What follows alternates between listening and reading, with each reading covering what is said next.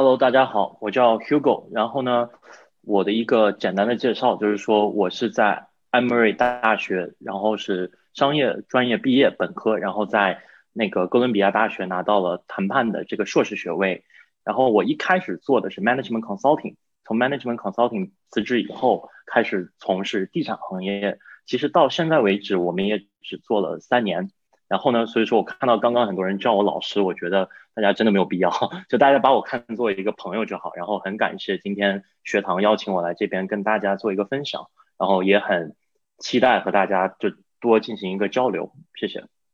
嗯，谢谢 Hugo。哇，你在三年的三年之内就能够做到今天的这个这个程度，所以大家就是对你的故事非常的感兴趣。你能告诉大家你是怎么样跟房地产投资结缘的吗？对，其实我的从房地产的兴趣呢，其实一开始来的还比较不太一样，因为我在本科有过一次创业，然后这次创业把公司卖掉以后有一定的资金，一开始呢我是想拿这个资金拿出一部分去买一些呃买一个比较好的车，但是因为我这个没有驾照，然后开车技术也没有很好，所以就后来就放弃这个想法，就想找一个地方把这个资金进行投资，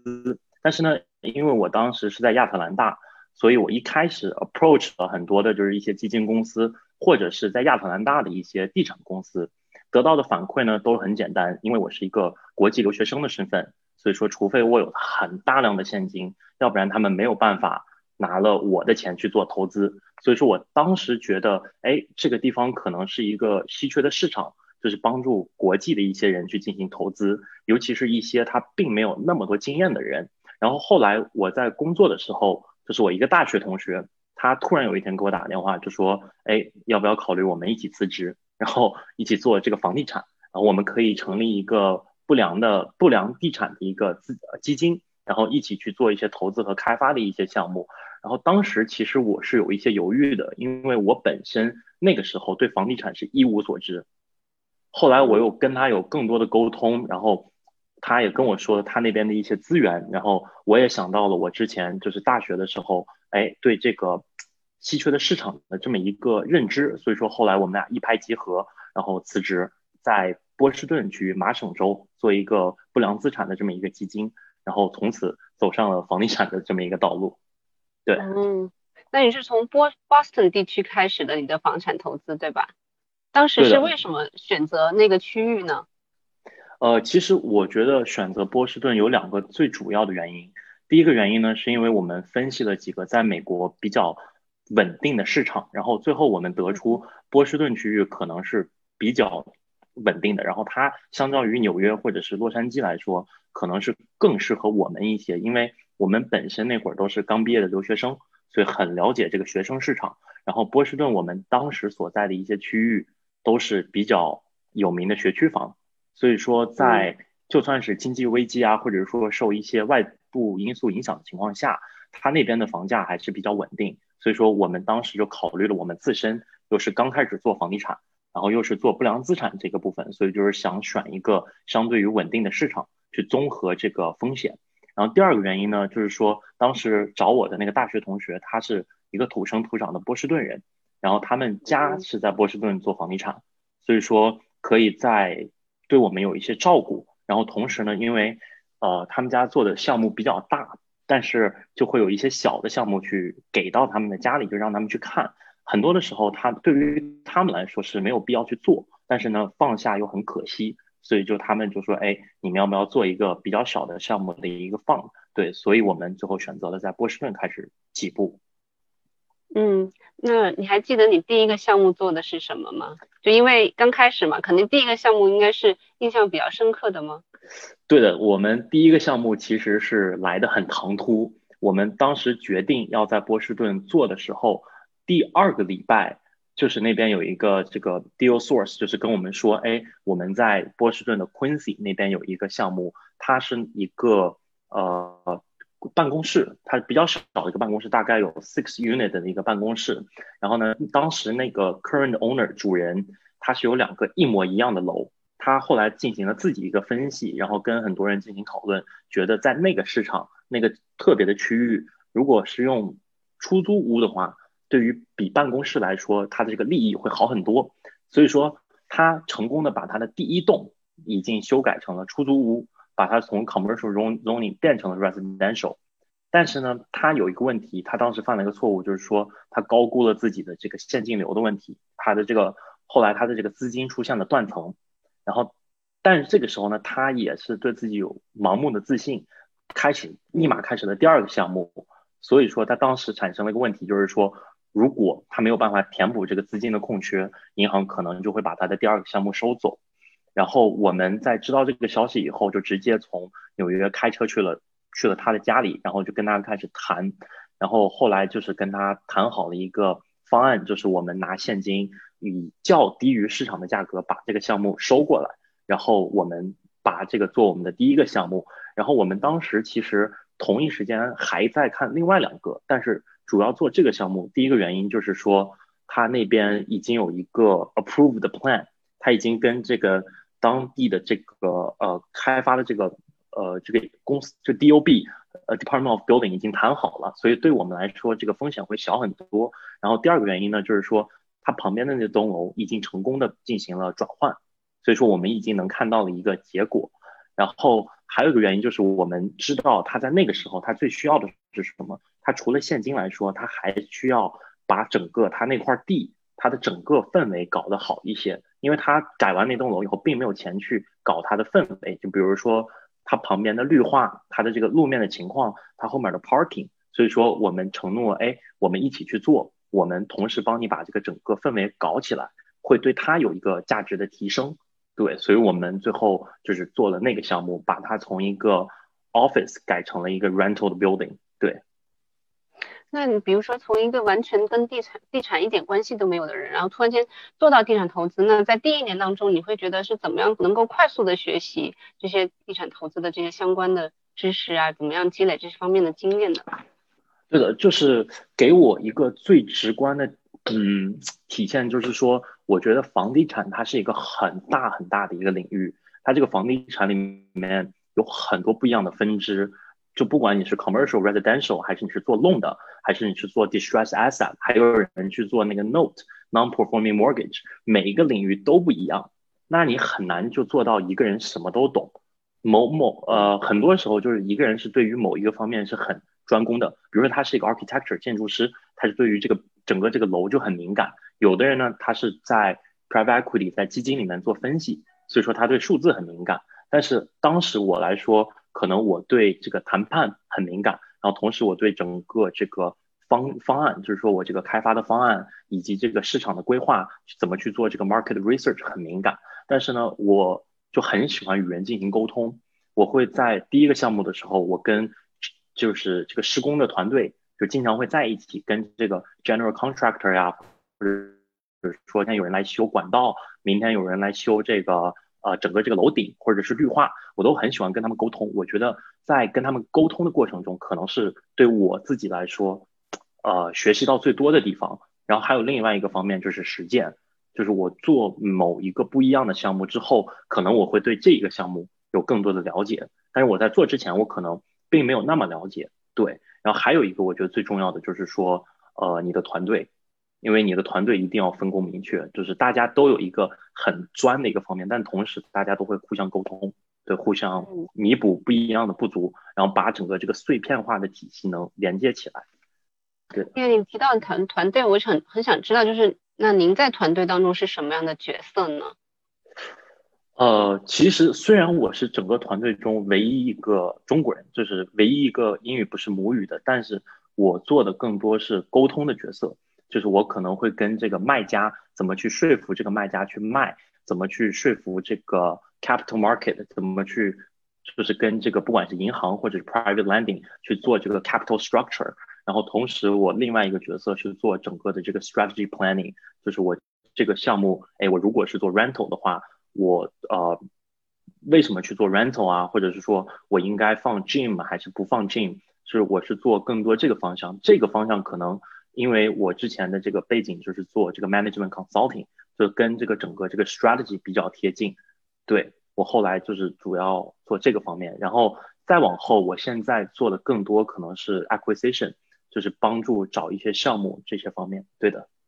嗯，那你提你提到很多就是关于 communication，因为我们也知道房地产行业嘛，大家都说是 people's business，就说你，而且我也知道你之后后来又去读了这个谈判方面的那个硕士研究生，我就很想知道能不能跟大家分享一下，您您您觉得就是在谈判当中，特别是跟呃就是我们会经常碰到要跟那个屋主去谈，那怎么样是有一个什么样的技巧，或者是有什有些什么嗯好的一些。呃，点可以跟大家分享一下，怎么样能够做一个成功的一个谈判？我觉得这个是一个很宽泛的领域，但是呢，我觉得首先谈判有一个最重要的，它是一个沟通的过程，它不是一方一直在说，也不是另一方一直在听，而是说他们两个是要一直在沟通。那你怎么在这个沟通的过程中去尝试着去领领着对方，然后更多的去透，呃，就是说说出一些信息。得到你想要的信息，然后呢，能在某一个层面上搭建成一个呃双方都很满意的结果，我觉得这个是最重要的。就像您说的，这个房地产是人与人之间的，因为你很多的时候，尤其你是做商业地产，你跟这个人打交道，以后你肯定会跟他打交道。然后呢，因为又是房地产，它说大不大，它说小也不小，它是一个很紧密的一个是一个呃 circle。所以说，如果你在某一次谈判中，很呃 aggressive，很占了别人的便宜，那以后就对你的整个这个 reputation 啊，就会有一个不不太好的影响。但是如果回到谈判本身的话，我觉得，嗯，我能给出最好的建议，其实第一点就是说，在你开始跟他谈判的时候，一定要做好你的准备。这个准备呢，可能就是说你要去呃尝试的去了解更多对方的信息，就比如说啊，他们为什么要卖？他们不搬，为什么不搬？对吧？他有很多他的原因，你要了解到他的原因，你才知道他真正想要什么。然后你真正想要什么，你要明白这个以后，你才能达到最好的结果。因为很多时候我发现，对方真正想要的和我真正想要的，它是不一样的。只是说有时候这个呃沟通没有达到一定的程度，你不知道这一点。对，然后他其中谈判又有很多比较啊 small 的 trick，就一些小的这个技巧。然后我其实很想跟大家分享一点，就是说这个其实听起来很小，但是真的很有用。就是在英文里面叫做 mirror，它 mirror 的意思呢，就是说我重复你说的最后三个字。然后这听起来真的有时候你会用的时候会很不舒服。我一开始也是这样，但是后来你会发现它真的很有用。就比如说，哦，这个屋主他要卖这个房子，他决定要可能稍微便宜一点点要卖给你。他说，哎，我就会问他。Why are you gonna sell this property？然后他可能会说，哦，I'm gonna move to Los Angeles。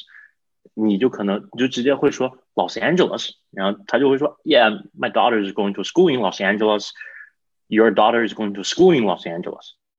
Yeah, she's going to UCLA. The tuition is expensive.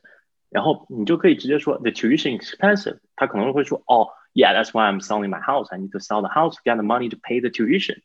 To pay the tuition oh yeah, I'm paying like like ten thousand dollars, I still need like five thousand dollars。这个时候你就知道，哎，他需要五千块钱，他无意中把这个信息告诉你，对，然后你可能就会在脑中想，哎，那他的这个 target price 是什么？他最低能接受的这个价钱是什么？然后你会有整个这个 structure，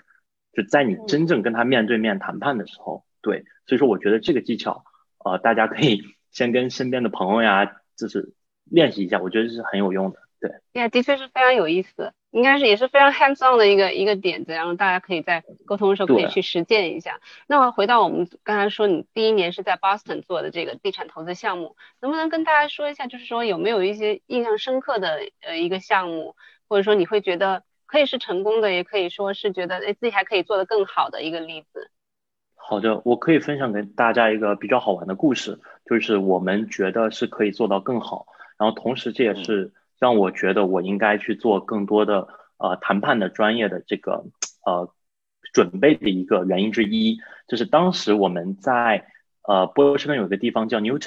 Newton 这个地方呢，它是属于一个很热门的学区房的一个领区域，然后也是一个比较好的 community，里面大部分住的是律师、医生或者是说一些工资比较高的，然后又是因为整个 community 是一个 historical zoning，就是你盖的新房子必须跟旧的房子差不多，就是大概这么一个概念。所以说，在 Newton 那个地方，你很难找到一个 development project，就是说有潜力的开发项目。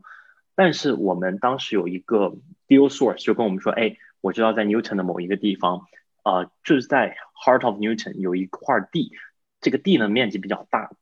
但是呢这个地上只有一个 single family。如果你把这个 single family 拆掉，你可以盖大概四个，就是这个 townhouse，因为它是有这个可以达到这个 minimum requirement 的这个 square footage。然后我们就开始看，哎，那为什么这个项目一直没有人？买，或者是说为什么这么好的一个项目一直在市场上？后来我们就了解到，是因为这个房主有一个特别的要求，就是说，如果你不交定金，那你就不能进我的房子。然后他这个定金是不会退还的，就说如有可能这个房子里面是有很严重的 structure 的问题，然后也有可能它是有任何的问题，就他就一个原则，你不交定金，你就不能进。然后，所以说很多的不管是开发商、个人投资人听到这个信息以后，他就直接就是 walk away，他觉得这个肯定是有问题的。然后很多人就是有一个理念，就是说，哎，这个在这上面放了这么久没人买，它不可能是那么好的，它肯定有问题。但是我们当时就觉得这个还比较 tricky，那我们要不要尝试着了解一下他为什么不让别人进去？然后后来有经过了大概两个月，就反反复复的聊天啊，就是。我们是跟这个房主的侄子一直在聊天，说为什么不让人进去啊？哎，谁现在住在房子里？因为我们发现他不住在房子里，我们后来发现是他的这个，呃，他应该叫叔叔、大爷这么样一个人住在房子里。然后呢，后来我们就发现他，因为他有一个病，呃，就是心理的一个疾病叫 hoarding，hoarding 就是说他有一个收藏癖，然后。我们觉得这个东西不会太影响到整个房子的 structure，然后也不太可能会影响到整个这个土地的这个呃 quality，就是说它不可能在里面用什么油啊、乱泼啊这些东西。所以说我们当时就觉得，哎，那我们愿意在有这些信息的情况下付这个 deposit，然后我们愿意进去，就是说呃看一下这个房子到底是怎么样的。所以说我们当时付完 deposit 以后，这个 owner 就说 OK，那你们来吧。但是你们你们不能来，你只有 inspector 可以来，就是说检测这个房屋的第三方可以来。后来我们这个 inspector 进去以后，就是呃看到的场景还是不太好，就是因为他收藏这个甜甜圈嘛，他收藏了好多年的甜甜圈，所以说整个这个房子就是呃闻起来特别不好，然后地上有比较厚的 就是这个甜甜圈，然后然后还有一个就是因为他嗯。他太胖了，他吃太多甜甜圈，所以说他太胖，他没有办法从这个门里出去，所以说最后我们不得不把这个门拆掉，然后找人把它抬出来，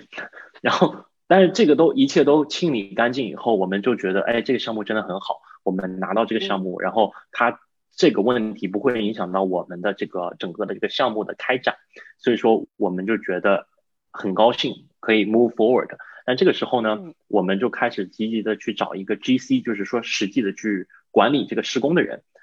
然后我们就碰到了这么一个人，这个 GC 呢，就是也是比较有诚意，就是跟我们就各种聊很多的东西，然后也会跟我们说，哎，我觉得你这个项目很有潜力，然后如果我给你盖好，你能卖多少钱？你这个收益率大概是多少？他给你画一个比较好的一个蓝图。但是呢，他一直跟我们说，哦，我了解到你们是四个。年轻人，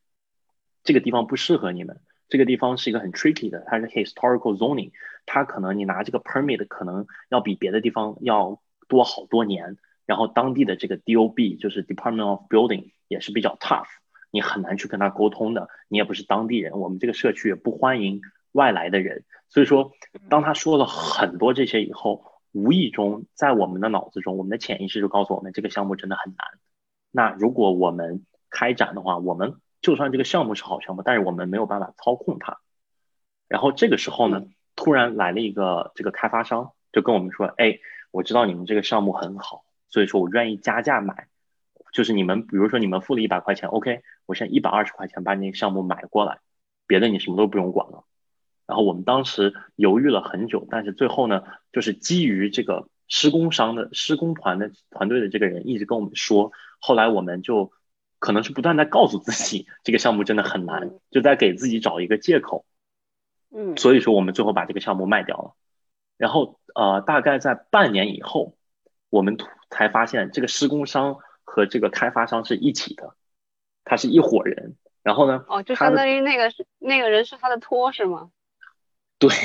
他是他的托。然后呢，他的 permit 什么的也没有那么难，因为后来我们找了这个 land use attorney 啊，或者是说有一些更专业的人士去做一些 due diligence，回去看那个项目，哎，发现他还是没有他说的那么难。但是就当时在我们受这么多潜意识的影响下，我们就把它卖掉了。就这个，也就是为什么我觉得谈判也很重要，是因为如果我当时做好我自己的 research，我们有这个准备，而不是光听他的，这样的话，我们可能就会把这个项目留下来，也可能我们会为问这个开发商要更多的钱，因为他在这个项目中赚到的钱是比我们对他给我们的这个钱是不值得一提的，对的。或者说，如果那个时候能够听到一些。更有更有专业知识的那个投资方面的知识的，或者对那个地区地区比较更加了解的一些专家的建议，是不是这个项目就可以就不会有这这个那么遗憾的把它卖掉了这个经历了？哦，这个是一定的，因为我们当时做完第一个、第二个项目，说实话已经有点膨胀了，就是膨胀了以后，我们就觉得，哎，这个没有那么难嘛，就跟我们之前做的差不多，所以我们也没有再去找一些比较有经验的人去交流。对，然后再加上我们一想，哎，这项目我们就持有了大概三四个月、四五个月，然后你给我一个百分之二十的回报，那为什么不啊？对，所以说一定当时有一个，如果我们去问一下身边有经验的人，是绝对不会有这样的结果的。因为因为我们也经常听到很多学员也会跟我们分享，大家也是类似的经历，就是说，哎，自己有个项目的时候没有得到第三方的，或者是得到听到别人的，或呃一些朋友或者投资专家的一些建议的话，就。很有可能就错失了这个投资的机会，所以就是为什么我们这个现在啊，我们北美地产学堂也推出了这个投研社的这个这个项目。然后呢，如果大家有这个方面的需求的话，我们这个投研项目上面会有商业地产分析，也有住宅地产分析。所以呢，如果大家有兴趣，可以也可以啊，跟小助手联联系一下，了解一下这个项目。嗯，然后后来我知道你一直在提到谈判，然后你后来去读了这个谈判，哥伦比亚大学的这个谈判专业，这是跟你这个这一年在这个波波士顿地区做地产投资，呃，这个经历有关系吗？是因为这段经历，然后让促使你说，哎，你很想去继续在谈判这个方面去嗯有所研究，或者是增加这方面的知识和技能吗？对的，我觉得是很大程度受我在 Boston 做一些项目的影响，然刚刚那个是其中一个部分。然后呢，还有一些就是说我在跟别人沟通中一个直观的反，就直观的感觉，因为我后来觉得你在生活中每一次交谈，大部分的交谈其实都是在一场无形中的谈判。然后就举个例子来说，当时我们跟一些 GC，就是施工方的人在交谈的时候，因为他也知道，他一看我就知道，或者我其他 partner 就知道我们的年龄比较小，他可能年龄比我们要大很多。然后呢，他有。更多的经验，有更多的这个知识，所以说他我们有碰到过，没有那么多，但有碰到过，他就是想那种压着我们，就给我们感觉就是哦，不是我们雇佣他，而是他在雇佣我们，就是有会有这种感觉。他们在指导你们是吧？对，他们在指导我们，就是说一步一步怎么去做这个项目，然后呢，哎，就是我告诉你这个知识，你跟着我做没问题，就是这种感觉。对，然后。这个我们有做过的时候，后来后来再去看这个项目，就是做完以后我们再去看这个项目，我们就会发现，哎，这个中间有很多的地方我们是可以节省的，或者说可以去做的更好的。然后这个时候我就会有想，就是如果我在谈判方面有更好的一个心态，然后更好的去做准备，而不是说太着急，然后有时候太冲动，可能会对我的呃之后的一些方向有很好的帮助。对，嗯，因为我还后来还知道你，您还投资了就是塞班那一边，就是您是从什么时候开始就去投投资的塞班呢？然后又读了哥伦比亚大学的硕士，是怎么样做到的？哦，因为哥伦比亚的硕士我读的那个谈判学专业，它叫呃 negotiation and conflict resolution，它里面大部分的人都是以上班的人为主，所以说它很多的课都是在晚上。然后呢，或者是周末，就是早晨九点到五点，它是一个高强度周末的课，所以说它没有在影响到我们就是周中工作的事情。对，然后再加上我是很喜欢和人沟通，或者去进行一些谈判的模拟练习，所以说我还是比较享受那个上学的那段过程。然后塞班呢，是我们其实我很小的时候去过一次塞班，大概是啊一呃零五年零六年的时候，就很早之前。然后当时是因为就是家里人觉得那边很漂亮，它是一个岛嘛，它类似于夏威夷，然后呢又是没有那么开发，所以它很漂亮。然后又因为那边的这个历史遗迹很足，它是之前二战的时候美军和日军就是交战很多的一个地方，所以说当时。给我家里人留下了很深刻的印象。然后后来我有一个大学同学，他是塞班当地人，然后他们也是在塞班做一些房地产相关的行业。后来有一次放假，他叫我去塞班去玩儿，就一七年的时候，我说那 OK 啊，因为塞班就在中国旁边，他从北京飞过去就四个多小时，所以我说那正好我去找你玩几天，然后我再回国。但是当时去了塞班以后，我就觉得哎，这个地方好像很有潜力。我后来就是做分析，就是觉得它作为美国唯一一个不需要中国人去申请签证就踏上的领土，那对于很多的我们中国人来说就会方便很多。因为就比如说我家里来说，我有很多的长辈，他们都是没有美国签证的，他们来美国这边还是比较困难。对，这是第一个方面。第二个方面呢，因为我当时已经有在做房地产，所以我就会专门去看一些房地产相关的一些东西，就是那边的没有地产税。它没有任何的 real estate tax，所以说就这个 holding cost 比较低。然后又因为那边没有 broker license，就是所有人都可以去做 broker。你只要是有项目有买家，那你卖掉你就拿你的 finder fee。然后那边又是因为比较的落后，它没有比如说像咱们在美国本土这种 Zillow 啊，或者说一些 data center，然后它政府也是相对于比较落后，所以说你是查不到之前的任何的。交易记录交易了多少钱？所以说我就觉得，哎，那这边有一个信息的断层，然后又是因为那边我觉得暂时来说还是一个价值的呃低谷，所以说就开始呃放了更多的精力在那边去做一些研究，然后和那边的一些开发商或者是呃其他的投资人进行探讨，对，然后所以对那边产生了一个比较好的兴趣，然后还有一个原因就是因为。呃，这是一个很直观的一个事情，就是说我有家里人在马来西亚那边去做投资，但是呢，投资呢发现这个呃项目有问题，但是呢后来没有办法跟项目呃开发商有一个直观的一个解决方案，所以说就导致了这个很大很后面很多断断续续的问题。然后我跟他们去见面的时候，就发现很多人就是在抱怨，就是在东南亚呀某一些地方可能是。这个证据没有那么稳定，或者是说这个货币没有那么稳定，没有那么透明。那我当时就想，我觉得，哎，既然塞班是美国的领土，那它确实所有的 regulation 都是美国本土的 regulation。然后呢，起码你的这个整个 transaction，你的任何一个都是透明的。然后它对于开发商的约束也是和美国本土这边是一样的约束。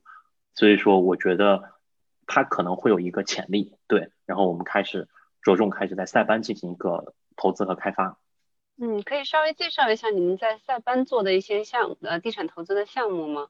好的，我们一开始去是买地，因为我们在那边的可能优势就是因为我这个同学他们就是当地人嘛，因为塞班那边不像这边有 Zillow，你可以查到那个地啊，就是说有没有人在卖，有没有 broker，它没有这种东西，所以说那边的信息的断层导致了它的一个价值的区间会很高，有可能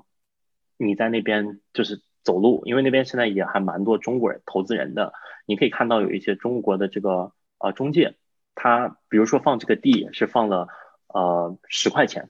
但是呢，我们就是往里看就知道，哎，这个地其实这个 owner 这个拥有人是一块钱去卖的，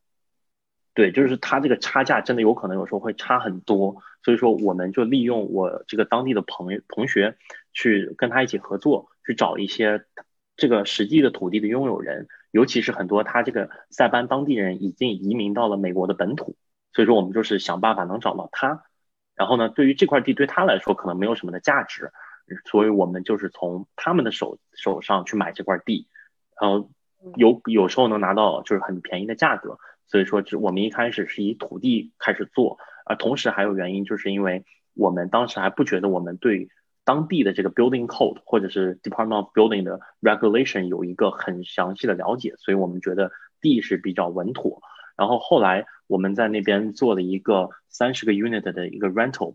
然后那个 rental 后来就是呃做了一个那个类似于民宿这么样一个东西，然后在今年年初银行拍卖的时候买了一个酒店，对，